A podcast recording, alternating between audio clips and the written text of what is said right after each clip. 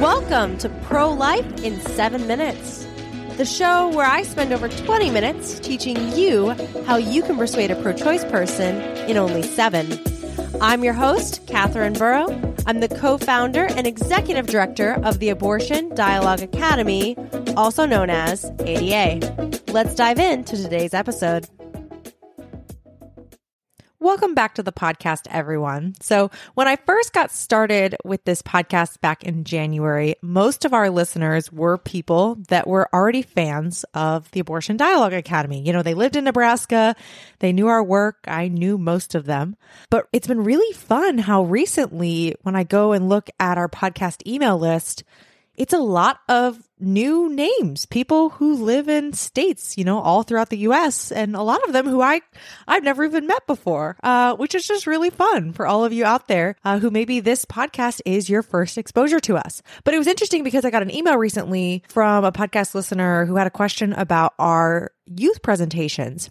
And it occurred to me that if this podcast is your first exposure to ADA, you probably are not aware of all the different programs that we have and offer, and you might want to take advantage of them or volunteer with them. So I'm going to do several episodes on ADA, our programs. That way, everyone listening to this can be more informed on our organization and ways you can get involved and support this mission if this is something you're passionate about. So Today's episode is going to be on our college conversations program. So the way our college conversations program works is we hire a dialogue intern on a college campus. So they're typically a college student and we hire them to do this job essentially during the school year. So we train them extensively in our apologetics method and then their job is to assemble and train a team of dialogue volunteers. The dialogue volunteers are typically other college students.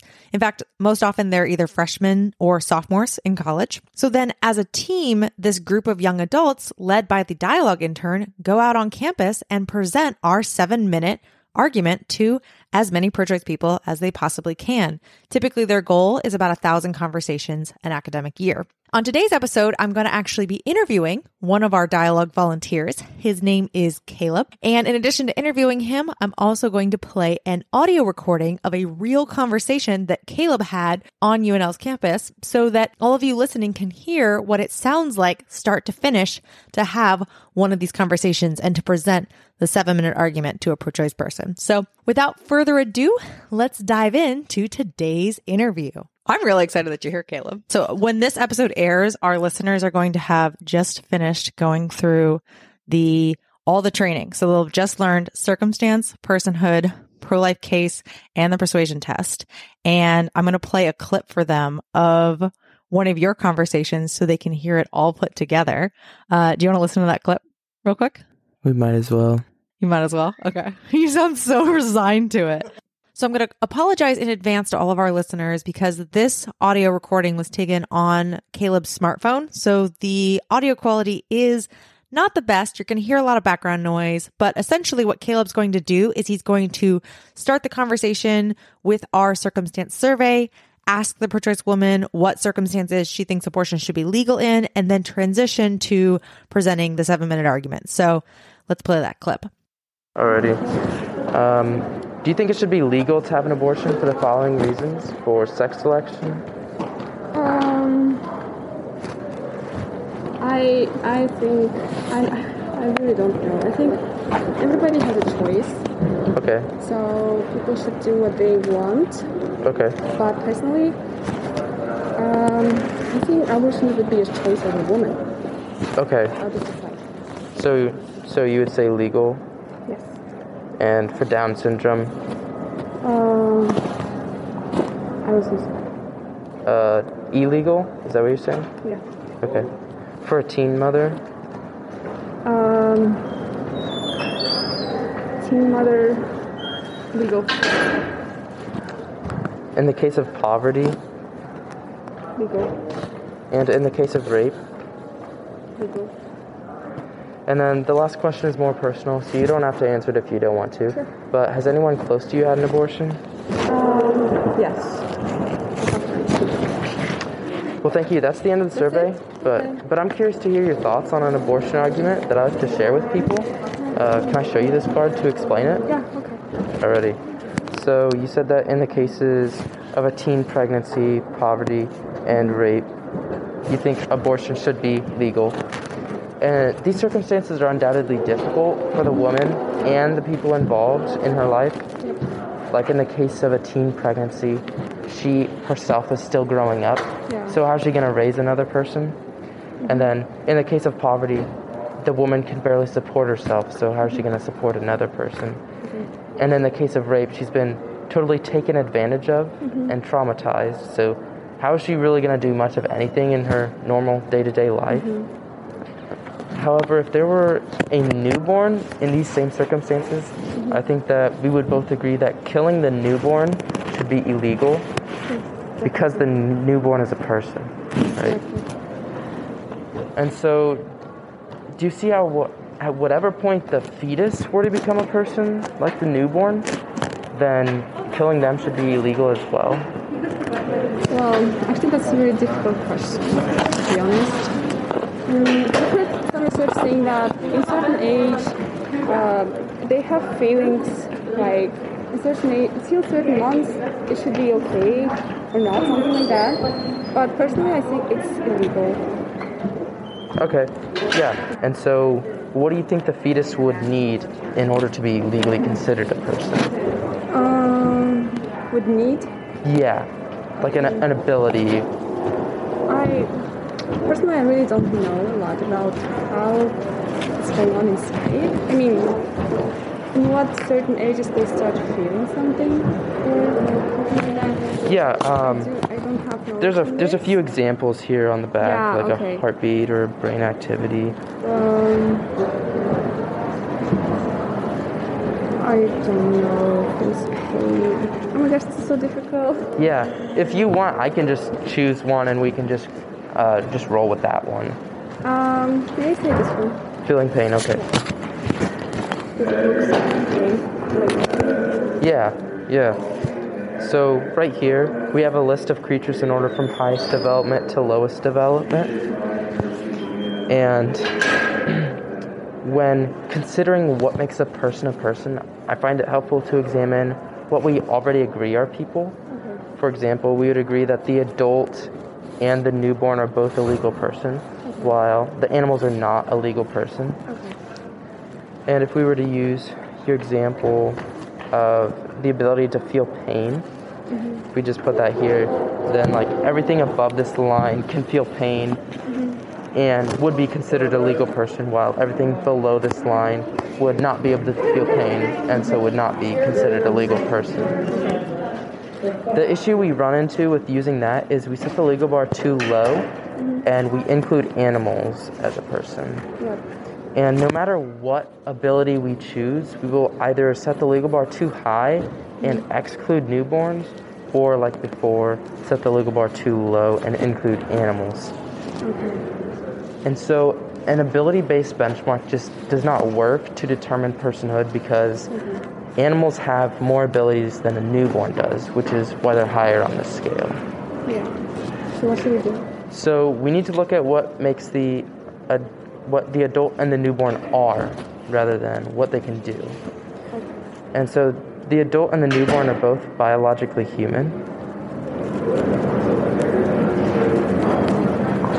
And when we consider biological humanity, Yeah, and I'm, I'm actually right there. So on the back here, there's a few embryology textbook quotes that state at the point of conception or fertilization, the fetus becomes biologically human.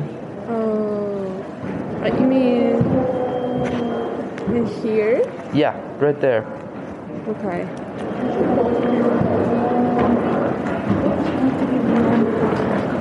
No. Okay. Okay. Oh, I see. Now I see. Yeah. And so we consider the adult and the newborn to be a legal person because they're biologically human. And so because we called them a person because they're biologically human, then we should also consider the fetus as a legal person because they are also biologically human. This case, it's gonna be legal. Yeah, and so going back to the beginning, because the fetus is always a person, then killing the fetus should always be illegal in all circumstances because it's it's killing an innocent person. Yeah. Oh, that was cool. Yeah, yeah. Going from here, here, and there. Yes. Oh, cool. Yeah. Thank you. Yeah. Um, so I found the reason a lot of people are pro choice is because they've never heard a secular argument that is against abortion. Have you heard this argument before and what do you think of it? Um, how, like I, I think I've heard something on the TVs, to be honest, but I Mhm. didn't like pay that this kind of attention. Yeah. Yeah. Um, I was like, okay, okay, thing, but when you start asking like this, this, I'm like, what? Yeah. Yeah. Yeah. you get me, right? Yeah, I do. Yeah, okay. Yeah. Okay. So, yeah, and of course, these are still real problems, and we still need to come up with real solutions to them. And I just think that abortion is not an appropriate solution because it kills an innocent person, and our laws are in place to protect innocent people from being killed by other people. Yeah, so would you say that you agree, like you would come to the same conclusion as myself that abortion should be illegal in all circumstances because it kills an innocent person? Yeah. Like, you- great. So you can. Yeah. You can see that. Oh, yes. research. Yes. Yeah. Yeah. well, you can keep this card and would you like to give your contact information to get in touch with some pro-life organizations on campus? Yeah, I, I think I can give you an email address. Uh, Can I give you your uh, do you have a phone number? A Uh, mobile phone? Okay, yeah. We'll just, that's a lot easier for us because we use GroupMe. Oh, okay. And yeah, just first name, last name, and phone number. And here, you can use that pen. Good job, Caleb, changing someone's mind and getting her information for the Pro Life Club. That was awesome. So, had you listened to this conversation before today? Well, I listened to it because Anna talked about it. Oh, she told you? Okay, I want to tell the listeners the story behind this clip. So, I was training our new intern at UNL. Her name's Anna, and she really wanted to listen to a conversation of yours, Caleb. And I told her that there wasn't really a lot of purpose to it because most of your conversations are pretty perfect. So, there's not really much to learn from it, but she really wanted to. And so, you had sent me about, what would you say, like 40 conversations that we had recorded? 35 to 40. 35 to 40. Yeah. So about 40 conversations that he'd uh, recorded during that first semester uh, with the choice person's permission, obviously. And I told Anna to just pick a number between uh, 1 and 40. And so she picked 31. And that happened to be this conversation. So part of the reason that I wanted to have you on the podcast, Caleb, is because I'm starting a new tradition where I interview every year the student who has the most conversations for the year. And so at the halfway point, you had the most conversations. However, there are several students who are very close to you. So we'll see where the school year ends.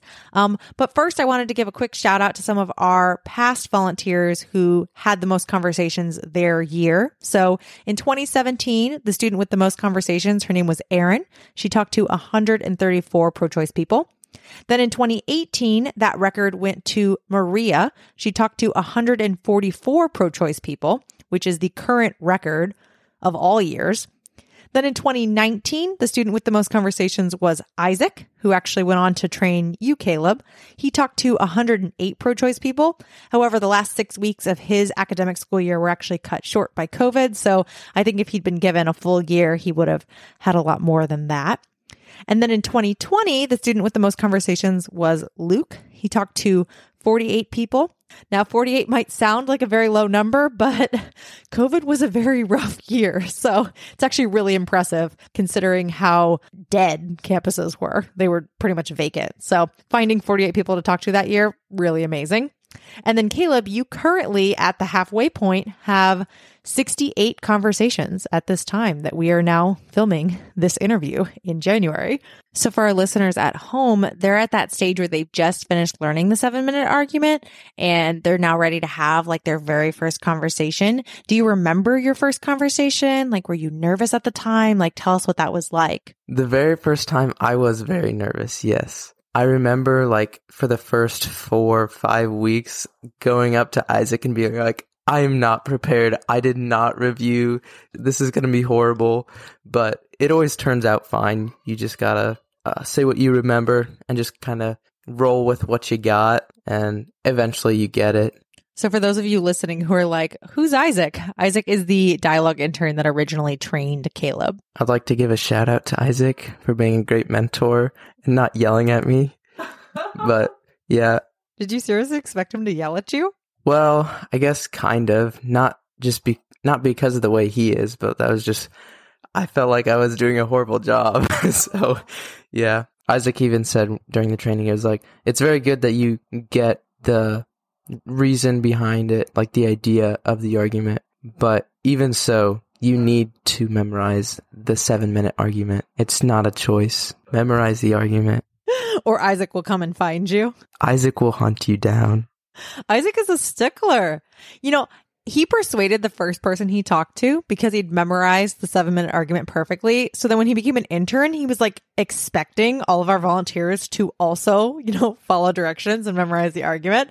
And I just remember him being so surprised. He was like, wait, why don't they just do what we tell them to? Like, why are they making it so hard on themselves and going through this tedious learning process? So I'm not surprised at all that he said that to you. Yeah, I, I totally respect that. You you were trained a certain way for a reason. I'm just gonna be straight up. I just am horrible at remembering things. I'm just built different. Wait, I'm lost. What does built different mean? Like built different. That's just a thing that the kids say nowadays. yeah, it's just so funny. Wait, no, now you have to actually explain it to us. Like, what does it mean? It's basically saying when someone like does something really good, very well, but now it's also become just anything Okay, well, now all of our listeners know Gen Z slang. So, um, so I think typically people are nervous in particular because they're afraid of getting yelled at. Like they're afraid of the conversation getting really tense. What has been like your experience? I mean, obviously in the conversation we just played, the woman was very calm. You know, she was kind of excited even to change her mind. What do you find is like the typical tone of your conversations? The tone is typically chill. Like it's just a exchange of ideas and they don't really they never yell at you. I have never had that. So did Isaac need to like pull your arm to get you to have those first conversations or were you just like ready to go? Um I would say I was pretty neutral. Like I wasn't like crazy excited, but he, I don't think he really had to. So you were like willing. Yeah. See, we get volunteers in all types. Like sometimes we get them that are like really excited to go talk to people. And then other times, like Erin, who I spoke about earlier, who had the record in 2017, she had to be like physically pushed by her intern to have her first conversation. Uh, but then she ended up like loving it and even went on to intern for us as well. So I always tell people, I'm like, don't knock it until you try it because until you have that first conversation, like you just don't know. Like you actually might find that you really like outreach. So, how long did it take you until you had your first persuasion? It was probably within the first five, let's just say first three times going out. Caleb is one of our classic volunteers who doesn't actually remember the people he persuades because he ends up talking to and persuading so many people. It always makes me laugh how you guys are like, yeah, like I went out, I did the argument, they changed their mind on abortion in like seven minutes. They went from being like extremely pro choice to wanting to join the pro life club. And then, you know, I just went to lunch because it was just another Tuesday. The the funny thing is though, like that is the way I feel about it. But when you said that at the event on Sunday, it was like, wow, that is kind of crazy actually. Do you think that when you persuade someone, you like, do you get a feel ahead of time that you think they're going to change their mind or does it surprise you every time? I would say I really don't know how to like determine if they will be persuaded because a lot of times I am caught off guard by the fact that they like the logic resonates with them or or if they just like turn it down like no. We'll see if I eventually get a feel for it, but as of now no. If you were to give me like a ballpark estimate, how many hours of outreach do you think you're doing every week? Typically probably 2, but I know at the end of the semester I was probably punching in 3 or 4. So, how many conversations an hour do you think you're doing on average? How many conversations? It really depends, but I would say four is a just a good general rule of thumb. Four conversations an hour? Yeah. Yeah, that's about the rule of thumb that we teach. You know, like one every 15 minutes. That allows you some time for start and stop in between. So at that rate, you'd be clocking in about eight to 10 conversations a week. Yeah. Wow. I just want to stop for a moment and be like, do you know how cool that is though? Like, how old are you, Caleb? I'm 18. 18 years old. See, I don't think all the volunteers get how much I am like all of your biggest fan. Like, you guys are so young and what you're doing is so hard, but it's like important and you're just brave and you're just out there every week talking to people. Doesn't matter if it's like raining or snowing and you're just doing something to, you know, defend the most innocent people in our society. I just, I don't know. I just think all of you guys are so awesome. I know that they gave you a round of applause at the last presentation of mine that you attended. Yeah, that was a surprise. I wasn't really expecting that. You weren't expecting them to clap for you? No. Okay, so in the clip we just played, the woman gave her contact information so she could get information about the pro life club. What percentage of the time do you find that, like, when people change their mind, they're interested in potentially getting involved in the pro life club or they like give you their contact information to pass along? I would say about 70 for 75%. Pretty decent. That's actually a really good percentage. So not only are those people pro life now, they're interested in potentially getting involved in our movement. That's super awesome. One of the things I love about interviewing the student who has the most conversations is that there's going to be some like future student out there who's going to hear this interview and be like, I got to beat Caleb. I hope I hope they go for it. yeah, like they're going to want to, you know, beat the record. And I think that's so awesome. So, what advice would you give that, you know, young 18 year old listening to this, you know, 10 years in the future? It shouldn't come as as a surprise at this point.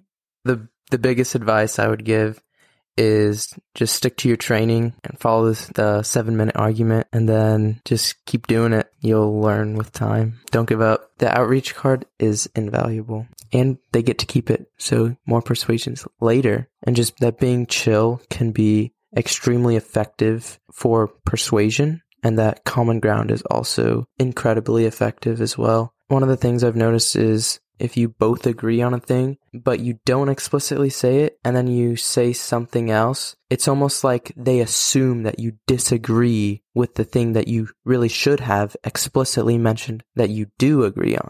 You know what's funny, Caleb? Your advice is literally my first three podcasts. Like you said, chill. I say calm. Like conversations need to be calm in order to be persuasive. And then also how important and essential common ground is for persuasion. And one of the components of common ground that I always talk about is the fact that it needs to be vocalized, which is not always intuitive to people. Like we think if the pro choice person says, like, it should be illegal to eat babies, that they would just know that we agree with them without us needing to say anything about it. Sorry, that was like a that was a horrible example. Was that me being built different? Yes, that's getting there. That was, oh man, that's interesting. Well, horrible example aside, you have to vocalize the common ground, or the choice person might think that you disagree with them, even in an area where you actually agree. And like this little exchange here where I brought this thing up and you're like, yeah, that's what like the design was. It's just like a testament to the fact that when you do something for a while, when you build up experience, you start to understand it on a deeper level. Like you get to understand the, the more intricate parts of the argument. No, I think it's really good that you said that, Caleb, because I think that a lot of volunteers feel like they have to know everything perfectly before they have their first conversation. And the truth is, like, the only way you're going to get good at this is by just going out there and doing it. And it's like, as you do it, that's how you get perfect at it. And that's how you really understand the argument at a really deep level. Yeah, that's, I would totally agree. Hashtag memorize it. Hashtag just do it. I don't ever drop hashtags. I don't know why I'm doing this. This interview is aging you. I'm getting older by being here. My rep is going down. Maybe we didn't even need a full interview. Maybe we could have just had a hashtag. Just hashtag memorize it. Yeah, hashtag memorize it. Well, thank you so much, Caleb, for coming on our show to share with our audience. I hope they enjoyed that conversation of yours as much as I did. Uh, do you have any last pieces of advice or tidbits of wisdom you'd want to share with our listeners? I would say, basically echoing what I was saying before, you got to memorize seven minute argument. But Don't be worried about getting everything right in the beginning. If it's worth doing well, it's worth doing poorly first. And then just stick to it. You'll get good eventually. I love that. If it's worth doing well, it's worth doing poorly first. So I'm going to hop back on here real quick and just share with all of you that the academic school year has ended and Caleb ended up talking to 140 pro choice people, which is super cool. Um, but unfortunately for him, there was a different student who ended up beating him and setting the new record for the most conversations. So that student, her name is Hema. She talked to 151 pro choice people this year. So I'm going to interview her for a future podcast. Now on next week's podcast, we're going to be talking about a different program of ADA's, our youth presentation program. I have a really fun interview from a formerly pro choice um, high school student who was persuaded to be pro life after hearing our youth presentation. And she's got some really interesting insight into how parents and educators can better talk about the abortion issue with the pro choice or undecided youth in their classes or in their lives. I'm really excited for all of you to get to hear this interview, to get to learn about our youth presentation program. So tune in to our next episode to hear that. If you liked today's episode, you can help support the channel by leaving us a five star review. Make sure you hit that follow button so you never miss an episode. And if you haven't yet, sign up for our podcast email list on our website. That's www.abortiondialogueacademy.org slash podcast. That way you get all the training exercises from the show delivered right to your inbox. Now, I will see all of you next Saturday as I continue to teach you how you can persuade someone to be pro life in seven minutes. Until next week, God bless.